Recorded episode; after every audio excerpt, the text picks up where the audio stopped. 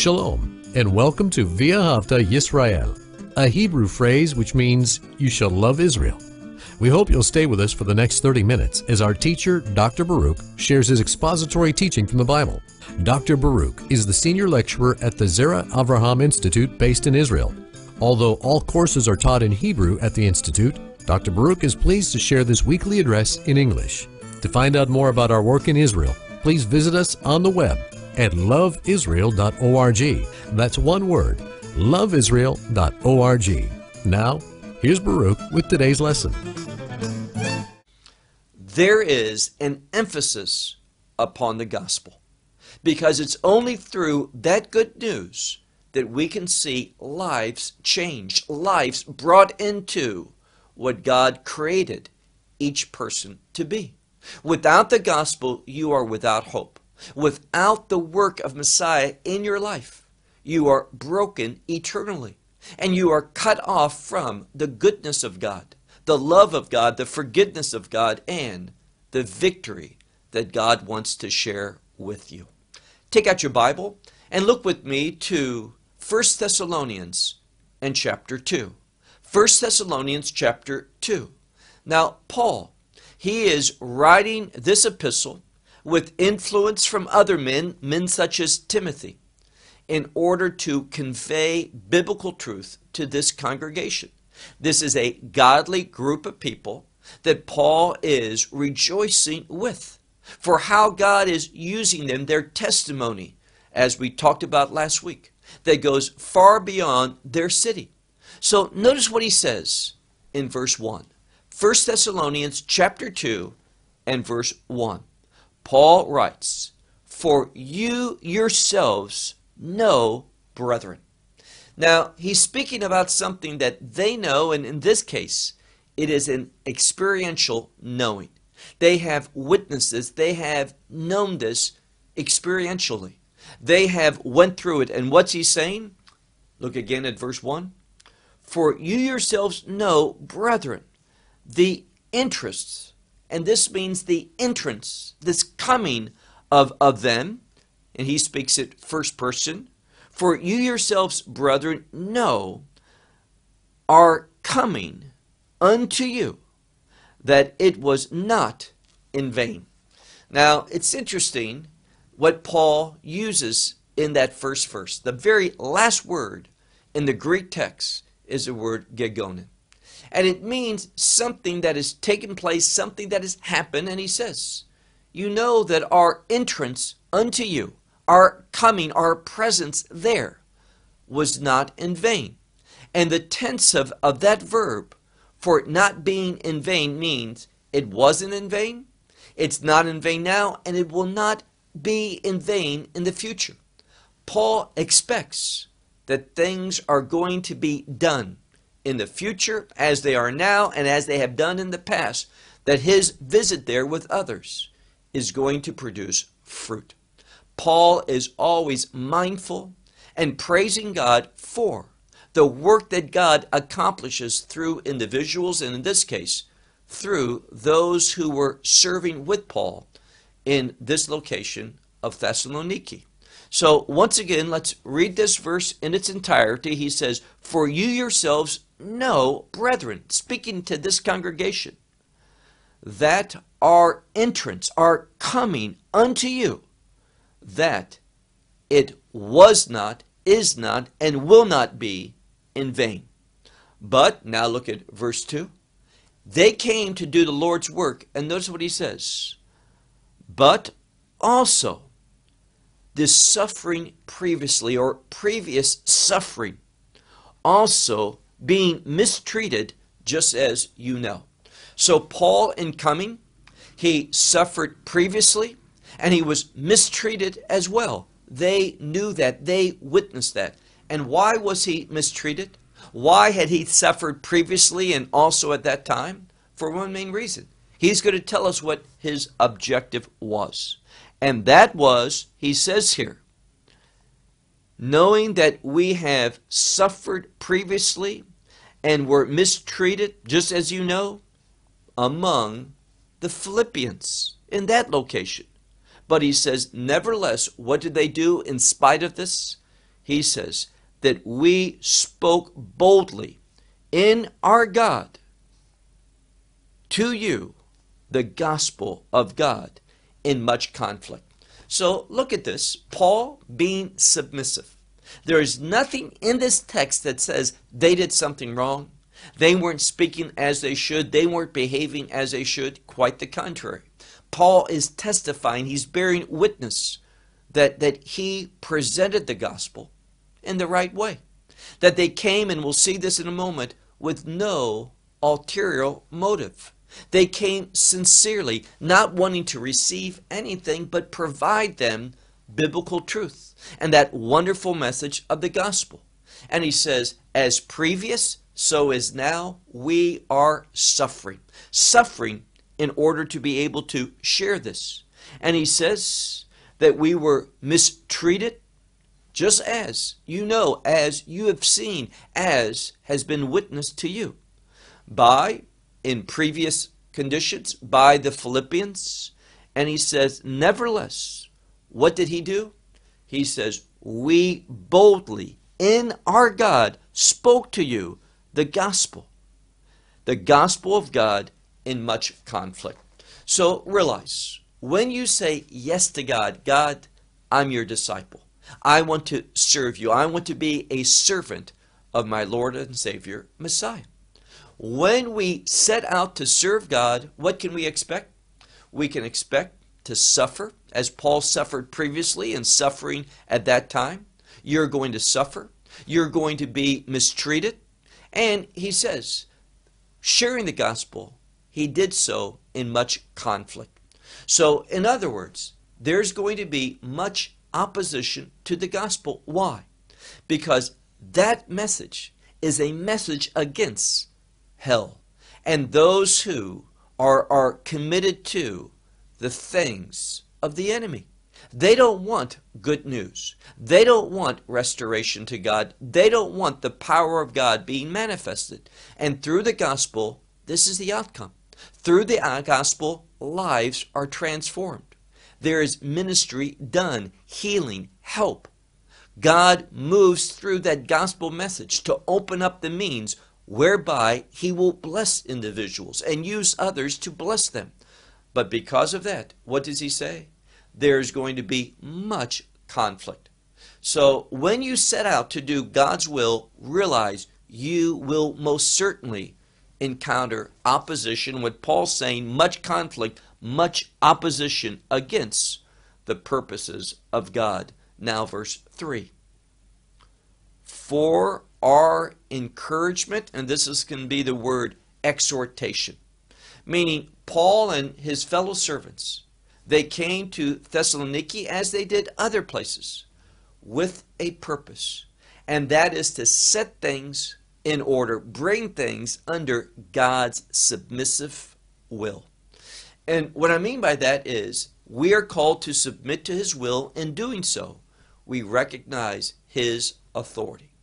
When we move away from being under God's authority, we're choosing sin. And we're inviting shame and defeat into our life. But when we walk submissively to His will, when we recognize in our life, in every situation, His authority, when we stand for truth, not worrying about what's going to happen to us, when we speak truth, we can be assured that speaking of truth, that submitting to the will of God, is going to bring God's presence into that situation where He will do the work of restoration. Will there be conflict? Yes, there will. Will we be treated in a poor way? Yes, we will. Will we suffer? We will suffer as we have suffered previously. But in the end, if we are submissive to God's authority, doing His purposes, there's going to be victory. Look again at, at verse 3 where he says, For our exhortation and exhortation, when we submit to it, we will be encouraged. He says, It was not an error. What they did there wasn't an error. What the outcome was, although there was much opposition, it's not because they erred, Nor was it because, he says, of, of that which is unclean or impure. Nor, he says, did they do this in trickery, meaning this. Paul did not come in order to, to fool the people, to take advantage of them. He's going to say very clearly, if we keep reading in the text, he says, look if you would to, to verse, verse 4. But just as we were documented by God to be entrusted the gospel, thus we speak, not as man pleasers, but God having documented, meaning proven, and the implication is shown the sincerity of our hearts. Now, this is a, a big verse. Paul says, when you serve God and speaking the gospel, being gospel driven, you are going to be mistreated. There's going to be things said against you. You are going to suffer. But he says, You have witnessed, we have testified before you, both in word and deed, that, that our purpose was, look at the beginning of verse 4, but just as we were documented. And again, that means God has shown us to be his apostles in the past. That's true now and it will continue to true be true because they were being confirmed and that's really what this this verse is saying that God confirmed them to be apostles and thereby he keep reading the middle of verse 6 verse 4 he says to entrust the gospel we were entrusted with the gospel and thus we speak and they did so as Paul says to the Galatians not as man pleasers not to please men but with God being documented our hearts. God demonstrated, God revealed to those in Thessaloniki the hearts of Paul and those who were serving. That they were, here's a key word, they were sincere. They did not have a personal objective. They weren't doing this for themselves and how it might impact them. They were doing it because they wanted to serve God they wanted to obey God and they wanted to bring glory to God. And they knew that changing the lives of others through the truth was the best way of doing that. Then he says, verse 5 For not as other time, meaning not at any time. So at no time, he says, with flattery of words that we we had become. So he says, we weren't about using words, speech, to flatter you. We weren't trying to, to manipulate you. He says, we did things, in other words, in a transparent way. And he says again, this is the third time, just as you know. And says, not by pretext, meaning this, not as, as a cloak, how some Bibles translate it, means this. We were not among you so called servants of God doing these religious things as a cloak, meaning to hide, but really we were about. And that was our own greed. Paul's saying, we didn't do these things out of flattery. We weren't there to please you, to impress you, to, to manipulate you. And we weren't doing it out of our own greed using religion as a pre- pretext for getting what we wanted. He says, none of this we were doing. And he says here, God, and the basic message is God testifies. God is our witness to that. Now look at verse 6. And nor seeking from men glory. He says it wasn't about that. They were not trying to exalt themselves, to make themselves impressive. It wasn't about seeking their own glory.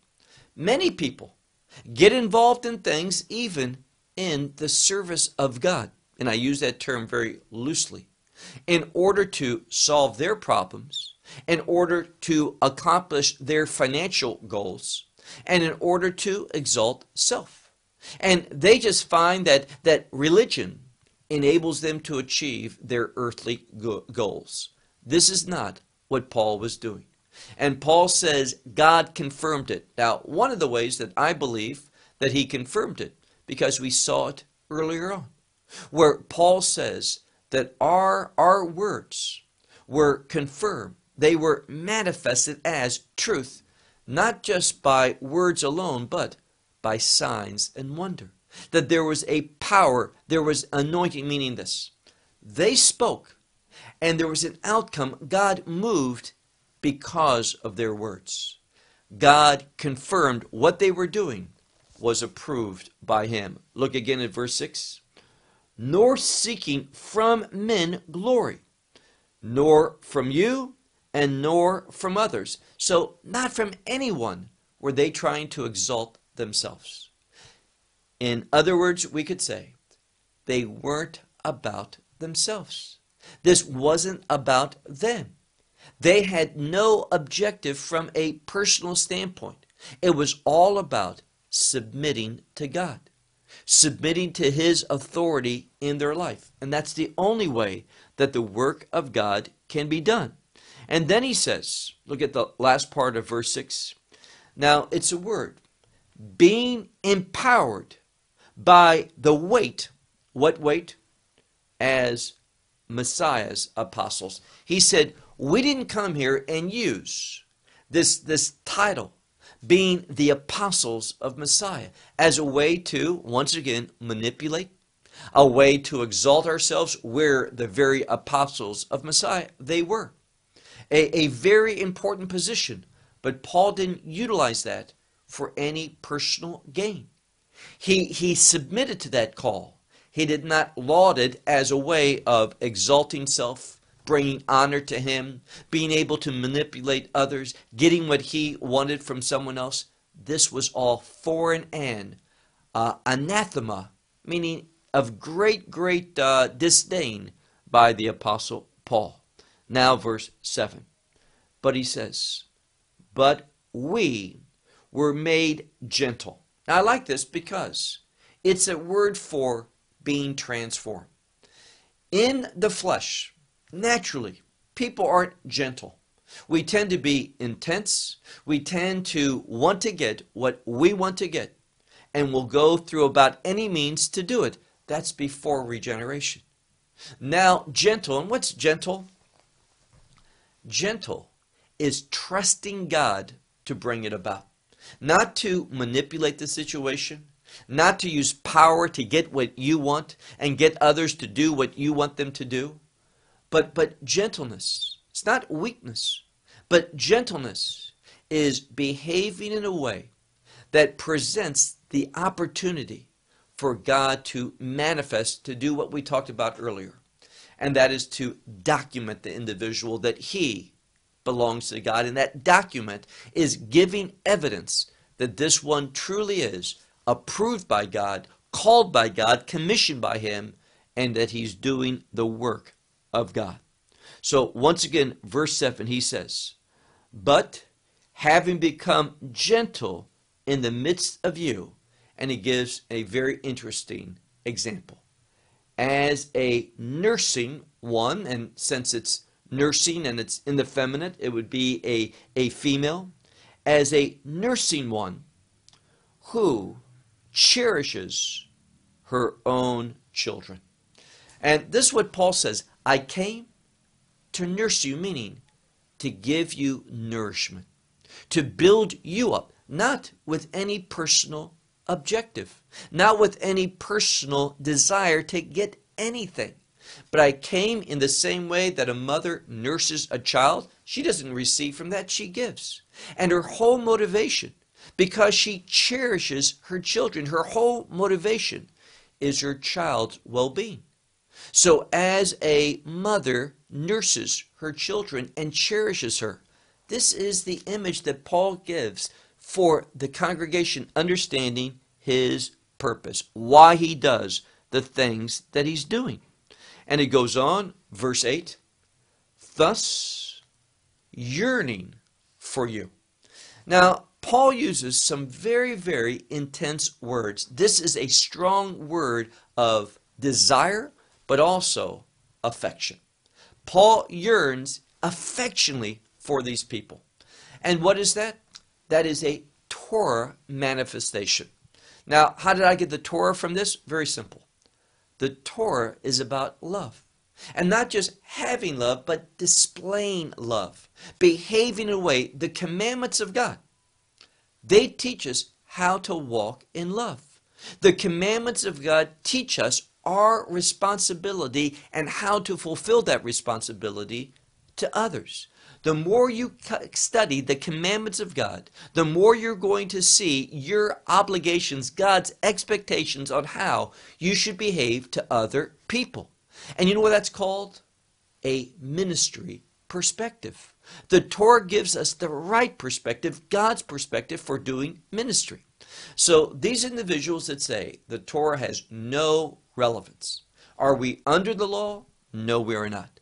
Are we going to be punished by the law? That's what means means under the law is all about. That's what it means. To be under its punishment, we're not. The Torah, because a variety of reasons, it cannot be fulfilled literally today by an individual. For example, Shabbat. There were certain things that had to be done in Jerusalem on Shabbat in order for Shabbat to be kept. And if it's not kept, it cannot be done by someone else. Not kept in Jerusalem, it is problematic. So today, it's not keeping, obeying Shabbat in the Torah sense. But what is it? It's applying Shabbat truth, being led by the Spirit in a way that is pleasing to God, that's glorifying to God. And, as Yeshua taught, Shabbat was not given for, for it to simply be kept, meaning man was created that he would keep Shabbat for the sake of Shabbat, but rather Shabbat was given for the sake of men. So there's still that, that Torah relevance in order that we can apply it to our life. And that goes not just for Shabbat, but for all, for all the commandments of God. Walking in the Spirit that we might fulfill the righteousness of the law. So there's still a reference, there's still a righteousness that we can learn in our minds from studying the Torah. And what Paul's saying, look again at, at verse 8, where he writes, Thus we yearn affectionately for you. And he says, thinking well, thinking good, having good thoughts. In other words, wanting desiring, thinking well, in order to, he says, to impart to you, to give, to impart to you not only the gospel of God, not only these words of salvation, these words of, of reconciliation, but also, he says, he just didn't come here to give you words, even powerful words, words that are going to have a tremendous outcome in your life. But he says, but also even our lives. Meaning this Paul understood that true ministry involves giving of oneself. Now, it's easy just to, to sit back and, and teach. What's not so easy is to, to take what is taught and, and apply it to one's life in love towards someone else wanting to get involved in their life in order that you might have the privilege, and it's just that, that you might have the privilege of blessing someone, helping one mature, grow in the faith, or helping someone in the midst of need, in the midst of, of hurt, in the midst of, of oppression, in the midst of, of even war. And we're going to see more and more if we're approaching the last days, and we are, there's going to be wars and rumors of wars. What does that mean? There's going to be see more and more places where war is likely to break out. Now, all of this, no one wants war, but the fact that Messiah says these things must happen. Why? There's always been a spiritual battle going on. We may not see it with, with our eyes, but it's taking place. And as we move closer to the last days, we're going to see that spiritual battle is going to be manifested through a number and a multiplicity of conflicts throughout the war. And that is, it's going to happen. We can't avoid that. So we need to ask ourselves, how ought we respond in the midst of that? It's going to give us great opportunity to ministry, to, to do things for other people, to stand and, and take care of their physical needs. And then that gives us a platform where we can testify concerning their spiritual needs, what they need even more than sustenance. Because this life, with all the sustenance in the world, nevertheless, people die. And that life, whether it's 70 or 80 years or whatever, it comes to an end. But when we leave this body, we move into an eternal experience. And whatever experience we have when we die, it cannot be changed. Now is the time to bring change to our eternity. And Paul is saying here, we are motivated to do it. We yearn to do it. We have that strong desire, that affection, in order that we might, and he has a good thought, a good mindset, in order to impart to you not just the word of, of the gospel of God, but also our lives. Therefore, he says, you have become to us beloved ones. Now, Paul is saying over and over, I love you. We, the apostles, love this congregation. Not just this congregation, but every congregation. And he says, I want to take my life and invest it in you in this congregation, the people of this congregation. And again, all of that is a Torah expression. That's what the Torah teaches us how to love God. And the best way to love God is by loving others, fulfilling our responsibility to them. That's what a disciple is called to do. He says, look now to our last verse, verse 9.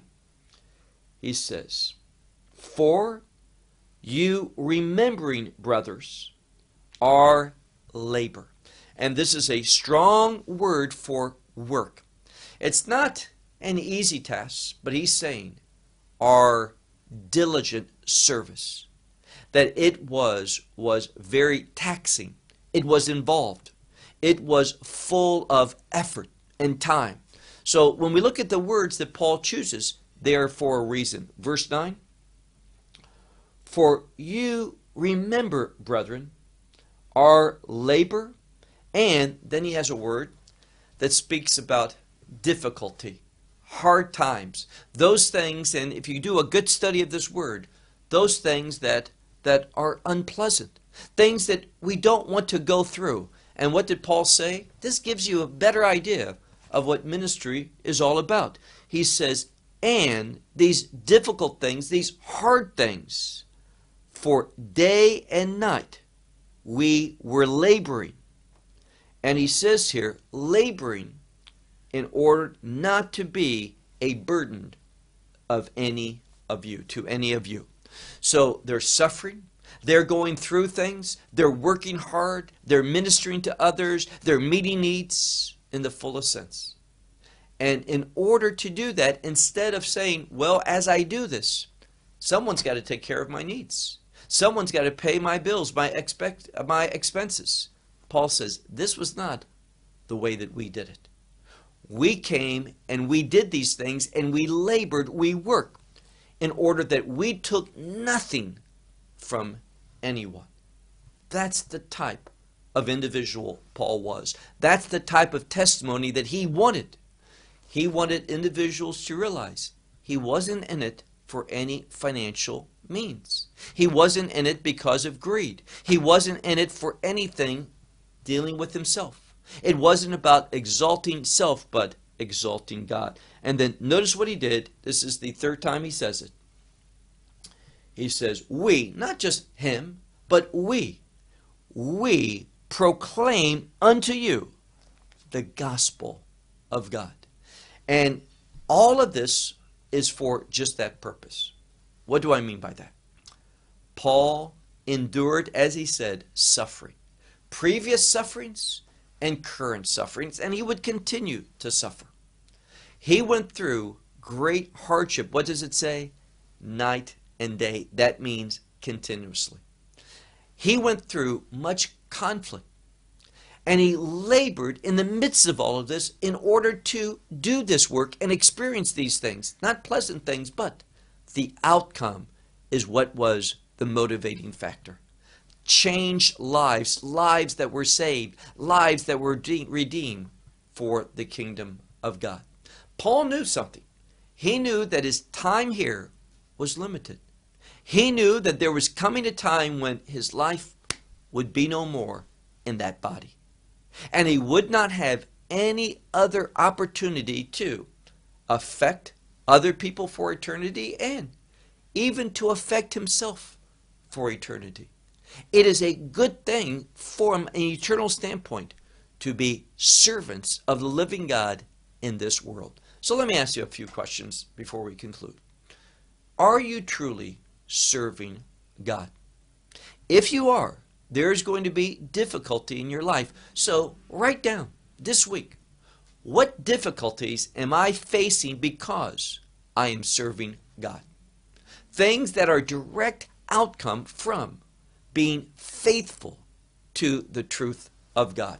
As we move closer to the end times, I can promise you something. Being faithful to God may cost you your job it will cause you to suffer financially. Now, God can do the supernatural. He can sustain you. He might take you to another job. He might cause you to experience the, the meager things for a season. And as we get closer to the last days, more and more of us are going to be in a situation that is very difficult, not knowing the abundance, but knowing what it means to be in want. But let me give you some homework. What I would encourage you to do is to look at the last part of Hebrews chapter 11.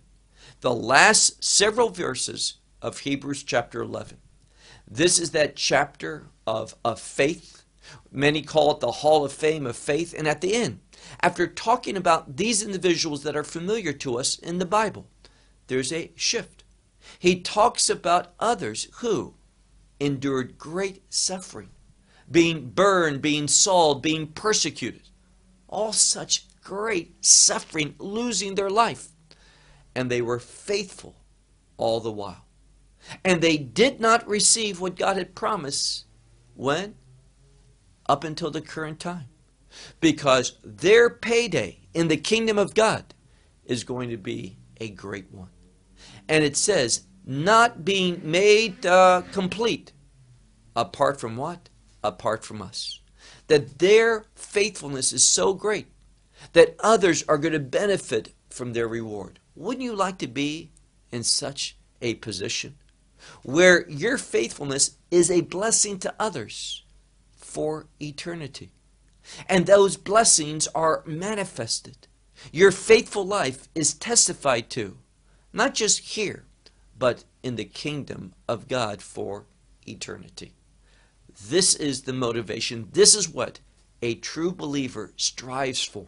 Knowing that ministry means suffering, ministry means misery, ministry means conflict, opposition, and the suffering of loss. But that's only in the short term. Let us be strong. Let us be founded upon truth. Let us be established by the Word of God and the Spirit of God and we will be more than conquerors through him. And I'm speaking of Messiah Yeshua.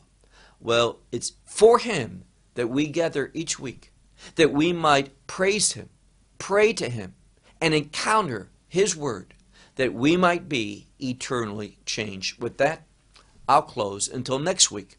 Shalom from Israel. Well, we hope you will benefit from today's message and share it with others. Please plan to join us each week at this time and on this channel for our broadcast of loveisrael.org. Again, to find out more about us, please visit our website, loveisrael.org. There you will find articles and numerous other lectures by Baruch. These teachings are in video form. You may download them or watch them in streaming video. Until next week, may the Lord bless you in our Messiah Yeshua, that is, Jesus, as you walk with Him. Shalom from Israel.